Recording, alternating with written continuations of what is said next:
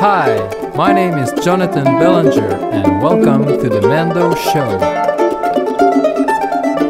During my last trip to New York City, I met one of the world's most remarkable mandolin player, Caterina Lichtenberg.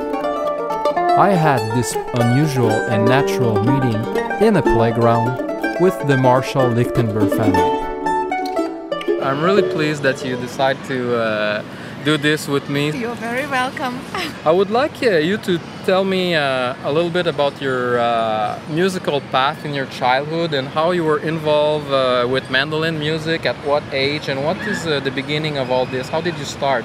So I grew up in East Germany, in the communist uh, part of Germany, and so in, in this part, people at uh, the kids at a very early age they um, were involved to go to a music school to a local music school. After the normal school in the afternoon you would learn an instrument. So and i have an older brother who um, started uh, at age uh, six to play piano.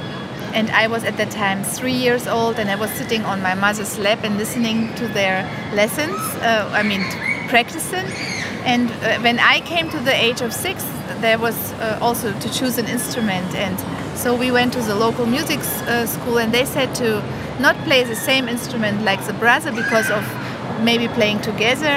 So I, uh, they offered me the violin, and I started. I had a violin lesson one time, but uh, my blood pressure is so low, so and I didn't like to stand, so I got actually a little bit um, sick, and that's why they said, oh it doesn't work. She has to have an instrument where she can sit. And because the violin is tuned like the mandolin, I um, choose the mandolin. Okay. And I also hear the mandolin orchestra at age six, which I liked very much. It was a local uh, okay. mandolin orchestra of Magdeburg. So and this is how I started, you know, at age six to play the mandolin at the local music school. Was there a lot of people playing mandolin uh, in your area, or you were alone, or? It's actually a very uh, rare instrument. So we had this mandolin orchestra, but it's, it's not an instrument was, which was at that time appreciated uh, as a real instrument. So you would uh, when when I announced to my teacher that actually I want to become a professional musician, she said, "Oh, you have to learn a, a main instrument so that you can study at a real conservatory."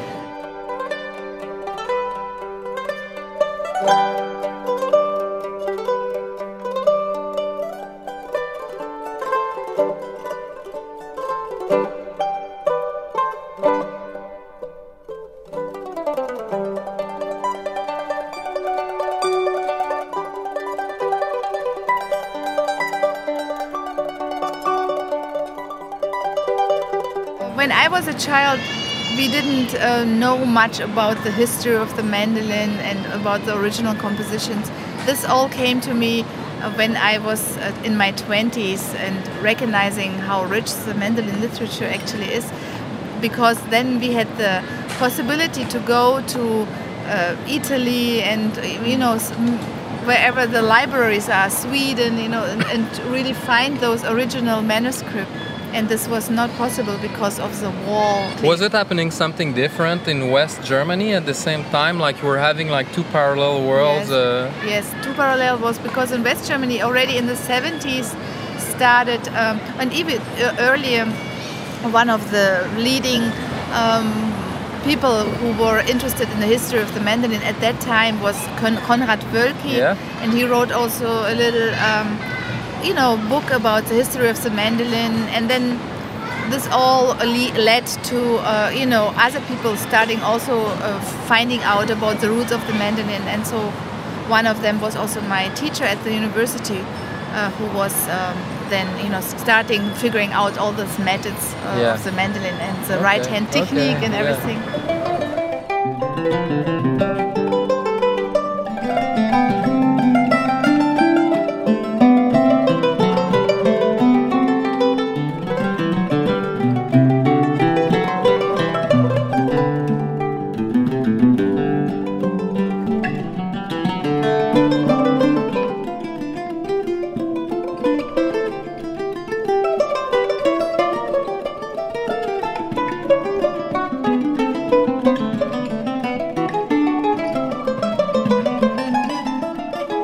Can you tell us a little bit about this bright baroque tone that you have mastered and that we seem to think of to being the German school or the German mm. way? We seem to associate this sound with German, but I see you play like uh, Denis music or even mm. Gabriel Leone, and I think that is very mm. suited for that type of music. And, uh, yeah, and, uh, it's interesting. Yeah, what you say because we, uh, I do play a lot of Italian composers, even though I'm German, but we.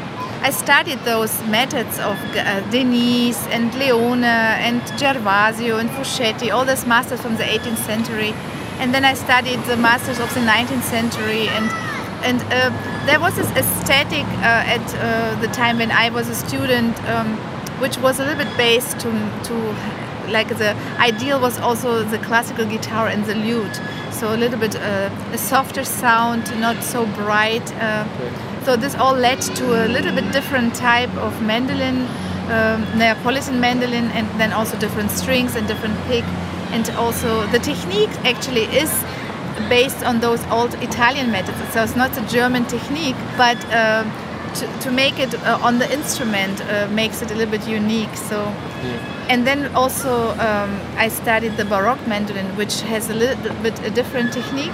So the Baroque mandolin is so soft by nature because there are nylon strings or gut strings, and you play it with a feather.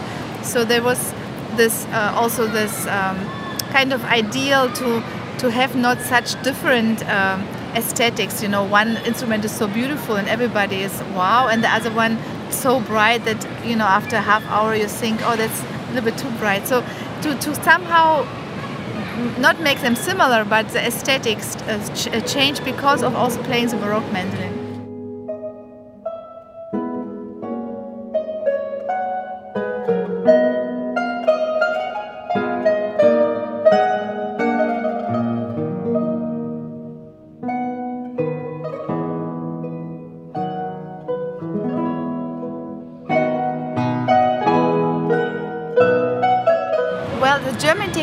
As I said, is based on those methods of the 18th century, but uh, it's it's became German because it's also combined with the instrument and the pick.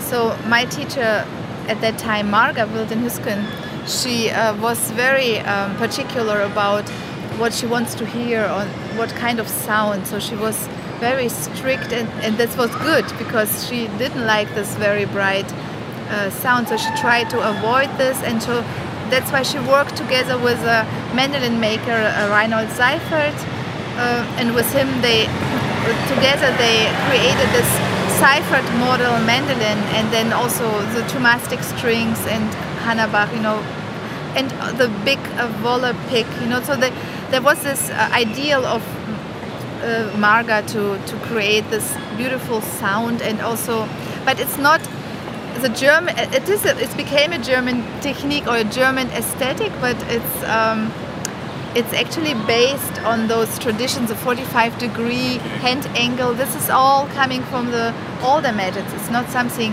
what was uh, made up by by the Germans. It's some has a history from the you know the gliding through the strings and the down down down upstroke and all this. It's hard to show it here on the radio. yeah.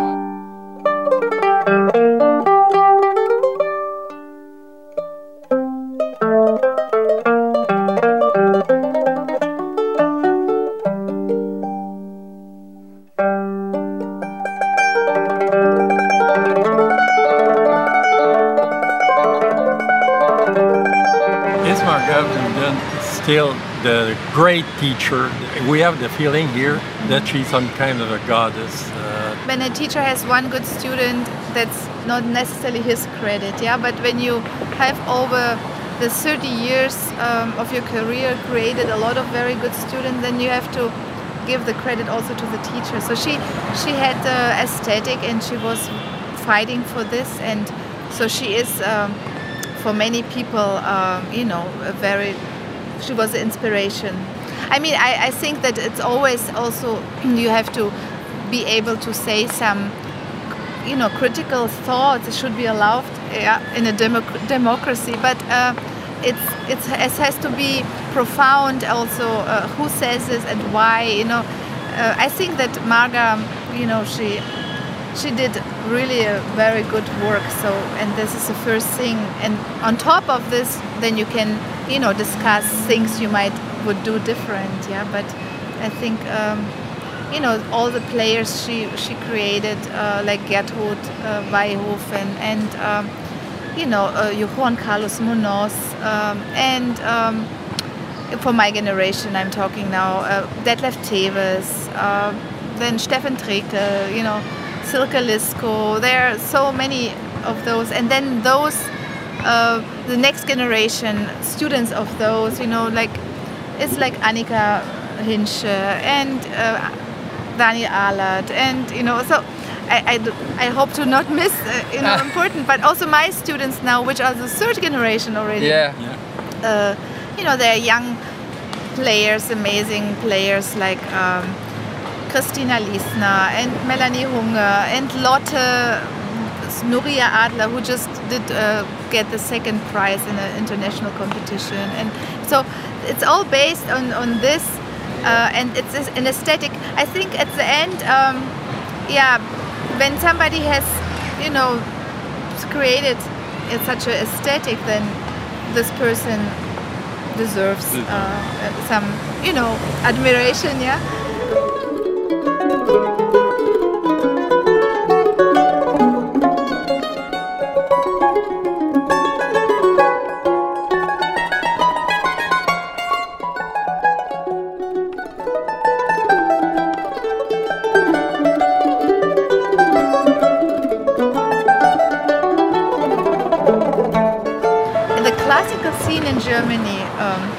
Mostly plays this Seifert model. So Seifert, Reinhold Seifert was this mandolin maker. He's dead, but um, now the new generations of mandolin makers, uh, when you order an instrument, you can order the Seifert model. And the model is based on the original uh, Seifert mandolin, which is a little bit rounder, uh, you know, a little bit uh, from when you come from the from the fingerboard, it's wider, uh, you know, as I said, rounder, and uh, but probably also inside some things are different. You know how you put the wood, and then yes, Waller um, pig usually, um, and then uh, also the, the strings but still, uh, you know, people have sometimes a Seifert mandolin with all the strings and the right pick, and it still doesn't sound because it's not only the horse, it's also the rider. Yeah. yeah. so at the end, you also have to do this technique, uh, you know, with the angle and not angle and two strings, one strings, and whatever. You have to learn this so that it makes sense. Yeah. All these names I mentioned before coming out of this German uh, school. Um, from Marga, they still sound all different. Yeah, even they use the same pick and the same string and the same instrument, but but it, uh, even they are so different, they have a, the aesthetic maybe of, of the tone quality, but it still sounds different because it's also the personality so yeah. much. Yeah, it's it's a voice. So when I um, I think I'm probably also very much influenced by the fact that I studied uh, professionally classical guitar. So I, I have also this sound um, of more voices uh, at the same time. When I play a melody, I always hear uh, something behind it, even it's not there. Yeah. And I try to make the connection sometimes in between bass notes, um, you know, like more, which maybe somebody who's only trained on the mandolin as a melodical instrument would not um, make this connection. So that's probably also makes some difference, yeah.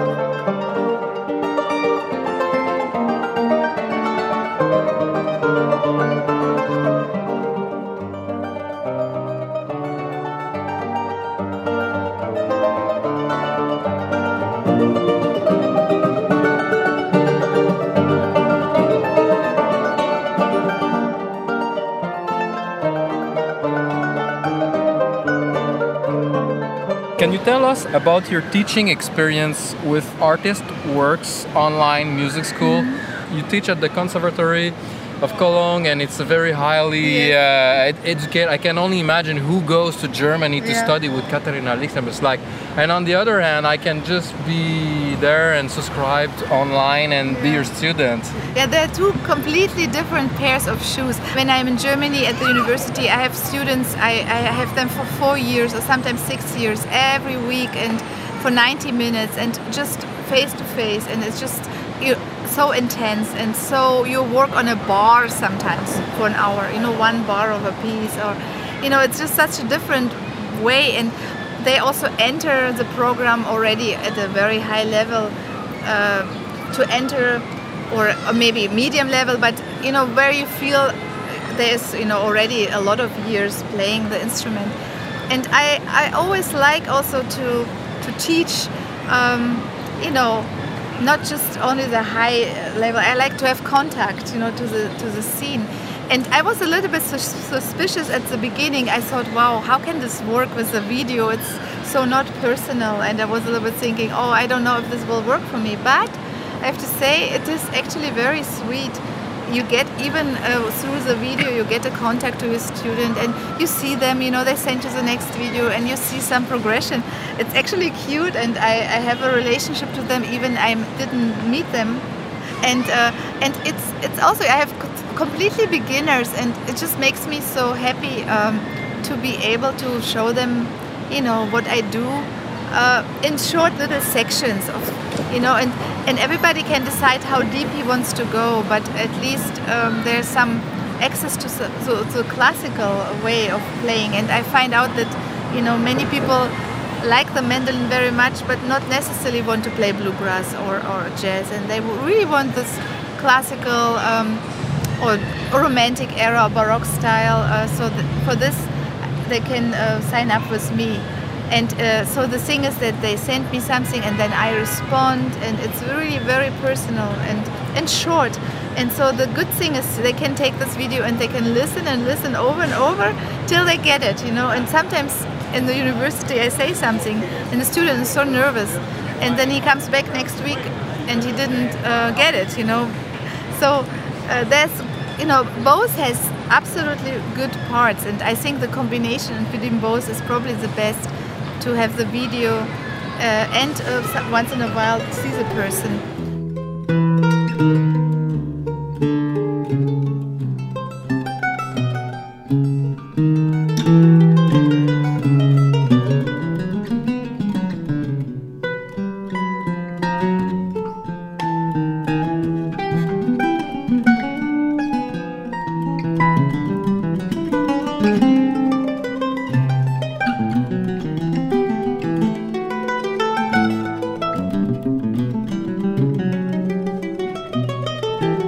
Working with Mike Marshall brings your career to America, where jazz, Latin, pop, and bluegrass mandolin music is present and very popular.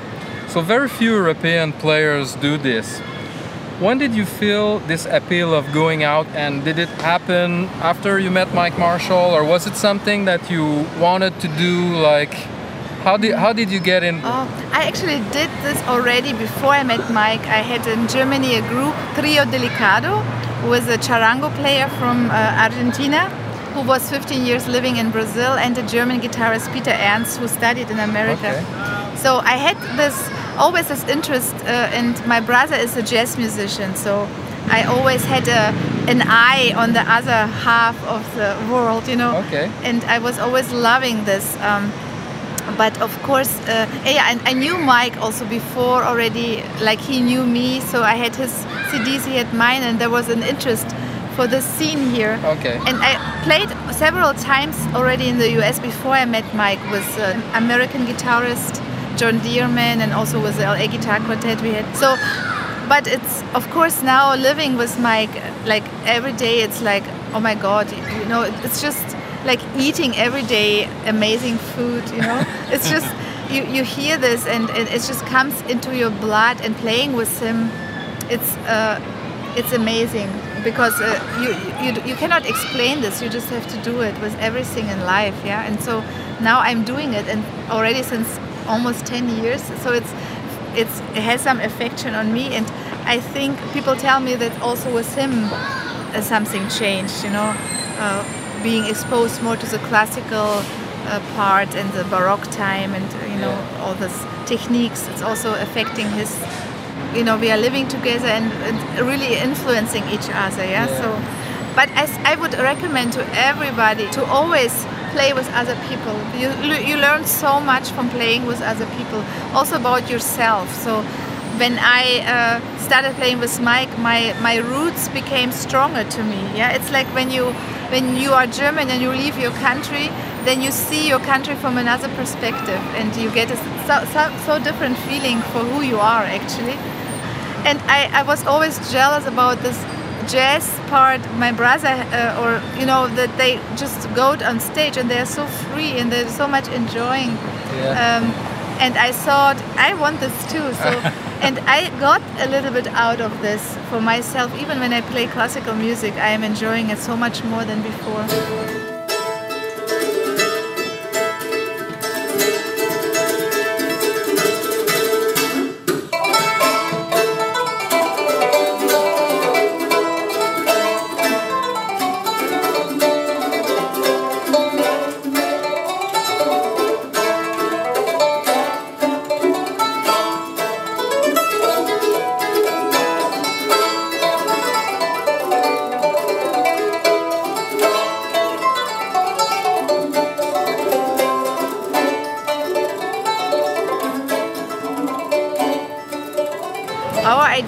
Bring the worlds together. And we always question do we actually are we able to do this really? Can you bring those worlds together?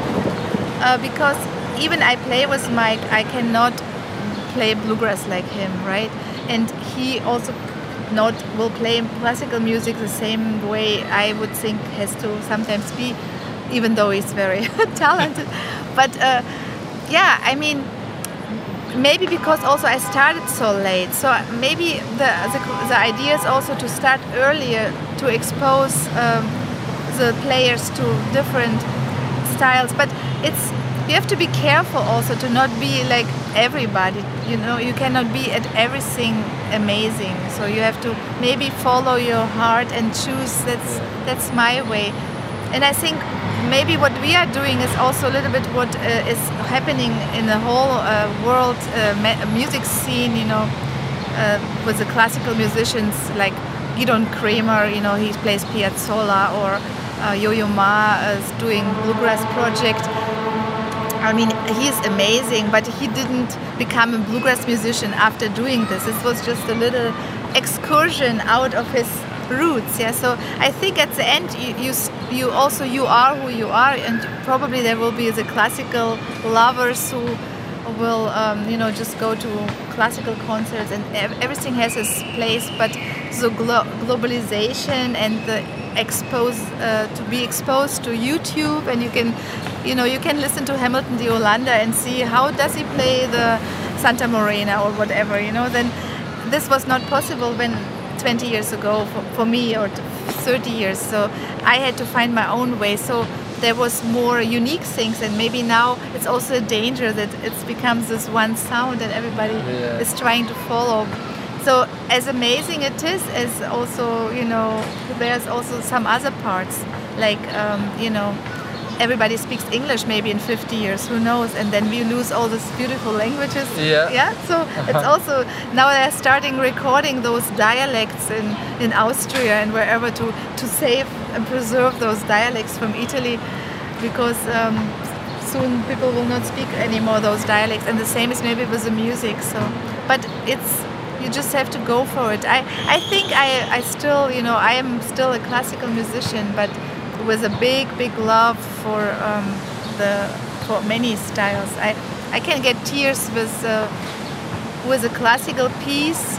Uh, i get get can get tears and i can also get tears with a beautiful jazz tune or you know it's it's more about uh, if it's with you know with a real heart played and really honest coming from a mus- musician who wants to say something yeah? That's maybe the Oh. most interesting uh, and important thing.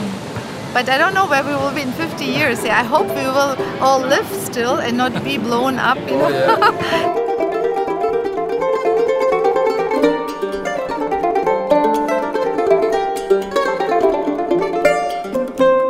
I really like to thank you for taking the time to do this. You're traveling with your family. I know this fact.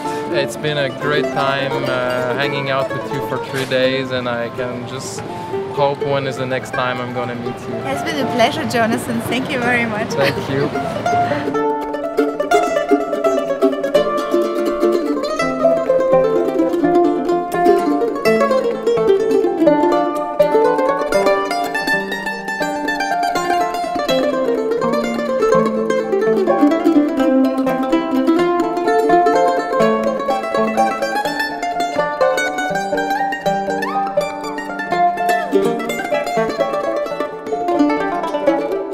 like to thank Caterina Lichtenberg and Mike Marshall for taking their time sharing this with us.